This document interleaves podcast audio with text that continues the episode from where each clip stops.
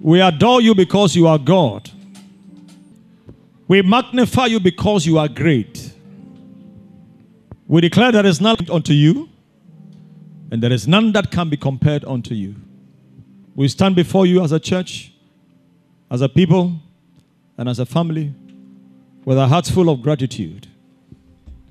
I declare over your people this week that you are able to do more exceedingly, abundantly above what we may think or what we may imagine. I declare over your people this week, surprise all of them. Do beyond our imaginations, do beyond what we have taught, do beyond our expectations in the name of Jesus. I decree that every life is preserved in the name of Jesus. No harm or danger shall come near you in the name of Jesus. This week, I decree your health is intact, your business is intact, your career is intact, your ca- academics is intact. All that concerns you, I declare them blessed in the name of Jesus. Ask that this week, the Lord put a new song in your mouth.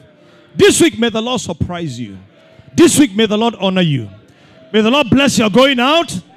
May He bless your coming in. May the Lord bless your lying down. May He bless your waking up. In the name of Jesus. This week we shall never hear bad news. It shall be good news throughout. In the name of Jesus. This week may the Lord go with you. May He carry you on His wings. May He write your name on His palm.